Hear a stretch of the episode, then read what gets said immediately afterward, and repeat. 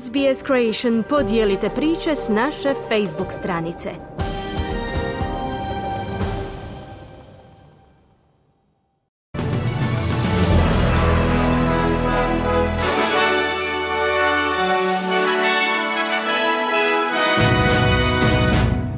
U današnjim vijestima poslušajte. Otvoren je granični prijelaz Rafa između Egipta i pojasa Gaze, što je omogućilo evakuaciju stranih državljana.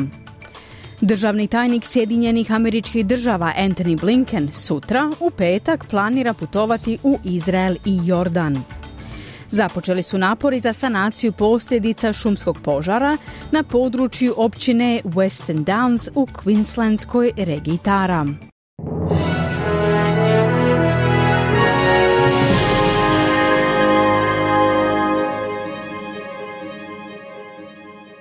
Slušate vijesti radija SBS na hrvatskom jeziku, ja sam Mirna Primorac. Započinjemo vijestima iz svijeta. Katar je posredovao u postizanju sporazuma između Egipta, Izraela i Hamasa u suradnji sa Sjedinjenim američkim državama da se otvori granični prijelaz Rafa između Egipta i pojasa Gaze. To je omogućilo evakuaciju stranih državljana. Ministarstvo vanjskih poslova i trgovine Australije potvrdilo je da je u srijedu 23 Australaca napustilo palestinsku enklavu, dok je medijska kuća Al Jazeera izvijestila da je 34 Australaca evakuirano iz pojasa Gaze. Izrael napada pojas Gaze iz zraka kao odmazdu na napad Hamasa na Izrael 7. listopada. Glasnogovornik glavnog tajnika Ujedinjenih naroda Stefan Dužerik izjavljuje da je situacija s dopremanjem humanitarne pomoći u Gazu i dalje kritična. Izrael je omogućio međunarodnim humanitarnim organizacijama da pošalju preko 200 kamiona sa hranom i lijekovima preko egipatske granice tijekom posljednjih deset dana. No humanitarni radnici tvrde da to nije dovoljno. Gospodin Dužarik kaže da glavni tajnik Antonio Guterres poziva na prekid nasilja. The Secretary General reiterates that all parties must abide by international uh, law, uh, international humanitarian law, including the principles of distinction, proportionality, and precaution. Glavni tajnik inzistira na poštovanju međunarodnog prava i međunarodnog humanitarnog prava, uključujući načela razlikovanja, proporcionalnosti i opreza.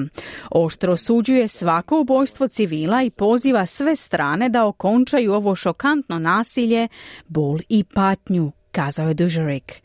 Vlada pod vodstvom Hamasa tvrdi da su izraelski zračni napadi pogodili stambene zgrade u izbjegličkom kampu u blizini grada Gaze drugi dan za redom, uzrokujući brojne smrti i ozljede. Državni tajnik Sjedinjenih američkih država Anthony Blinken sutra u petak planira putovati u Izrael i Jordan.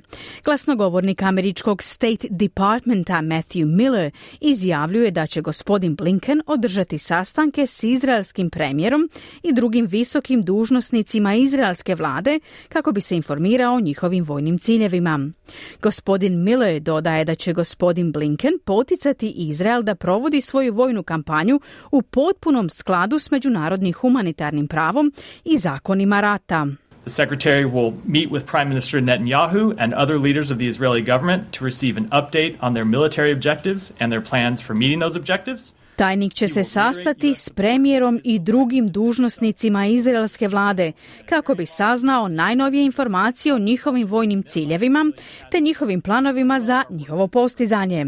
Istovremeno ponovit će potporu Sjedinjenih američkih država pravu Izraela da se brani u skladu s međunarodnim humanitarnim zakonima i razgovarat će o potrebi poduzimanja svih potrebnih mjera opreza kako bi se civilne žrtve svele na najmanju moguću razinu te o našim naporima u dostavi humanitarne pomoći.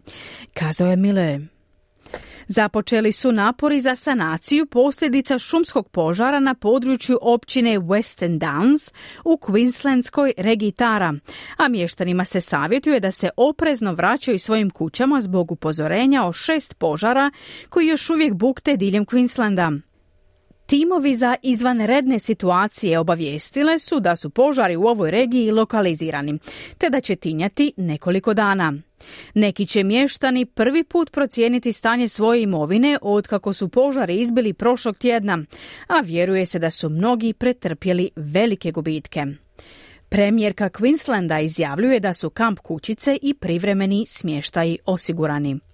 Izvršni direktor Agencije za obnovu Queenslanda Jake Elwood planira posjetiti pogođena područja sljedeći tjedan. Prema najnovijem izvješću Australskog instituta za zdravlje i socijalnu skrb, broj hospitalizacija uzrokovanih ekstremnim vremenskim uvjetima uključujući toplinske valove, šumske požare i oluje znatno se povećao tijekom proteklog desetljeća. Tijekom desetogodišnjeg razdoblja od 2012. do 2022. godine više od 9000 ljudi je završilo u bolnicama, a između 2011. i 2021. godine zabilježeno je 677 smrtnih slučajeva s ekstremnim vrućinama kao glavnim razlogom.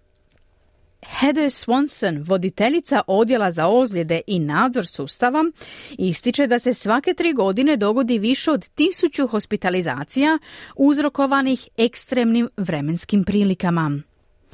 Australsko vijeće dekana zdravstvenih znanosti izvještava da je potrebno odmah započeti obuku za više od 25 tisuća zdravstvenih djelatnika kako bi se zadovoljila potražnja za njegovateljima starijih osoba.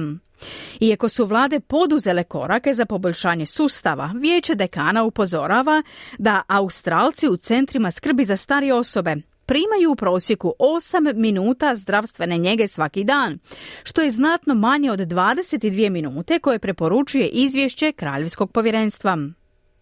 Izvješće Kraljevskog povjerenstva za skrb o starijim osobama iz 2021. godine otkrilo je temeljne i sustavne nedostatke u sektoru koji je izlagao starije Australce neodgovarajućoj skrbi, zlostavljanju i zanemarivanju. S obzirom na očekivani porast broja Australaca koji će trebati usluge skrbi za starije osobe tijekom sljedećeg desetljeća sa 4,35 milijuna na 5,65 milijuna dekani ističu potrebu za obukom novih njegovatelja. Novo izvješće pokazuje da neki poslodavci u Australiji planiraju smanjiti plaće radnicima koji i dalje rade od kuće u nastojanju da ih vrate u urede. Prema izvješću pod nazivom Budućnost rada koje je pripremila odvjetnička tvrtka Herbert Smith Freehills, dok neke tvrtke pokušavaju koristiti poticaje kako bi privukle ljude nazad na radna mjesta, kao što su organiziranje događaja, druge primjenjuju stroži pristup. Gradonačelnik Perta Basil Zempalis izjavio je za Channel 7 da se slaže s time da je zaposlenike potrebno vratiti urede. I've long maintained that the best place for workers is at work. The odd day at home for a bit of work life balance, fine. But not every day and not two days a week. Come to work. Work. Dugo sam zagovarao stajalište da je najbolje mjesto za radnike upravo na radnom mjestu.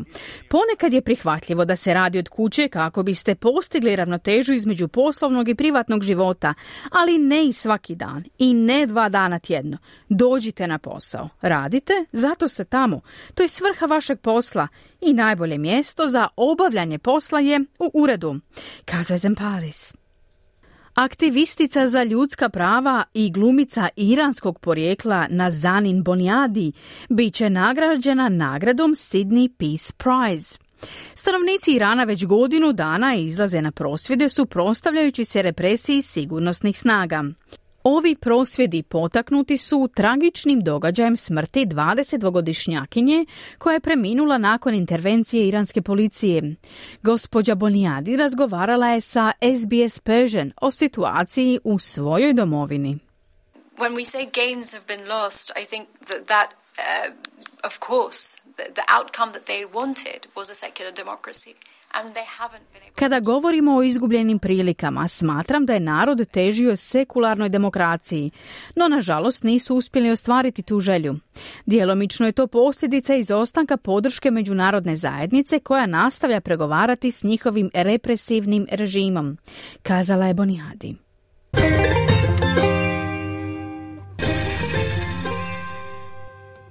Danas jedan australski dolar vredi 0,64 američka dolara, 0,53 britanske funte te 0,60 eura. I na koncu današnja vremenska prognoza za glavne gradove Australije. U Pertu se danas očekuje pretežno sunčano vrijeme te maksimalna dnevna temperatura do 33 stupnje Celzijusa. U Adelaidu također pretežno sunčano, te se očekuje maksimalna dnevna temperatura do 24 stupnje Celzijusa. U Melbourneu danas oblačno i temperatura do 18 stupnjeva. U Kamberi pretežno oblačno i temperatura do 24. U Sidneju umjereno oblačno i temperatura do 23. U Brisbaneu oblačno i temperatura do 26. I u Darwinu se danas očekuje pretežno oblačno vrijeme, te maksimalna maksimalna dnevna temperatura do 35 stupnjeva Celzijusa. Slušali ste vijesti radija SBS na hrvatskom jeziku. Za više vijesti posjetite internetsku stranicu SBS News.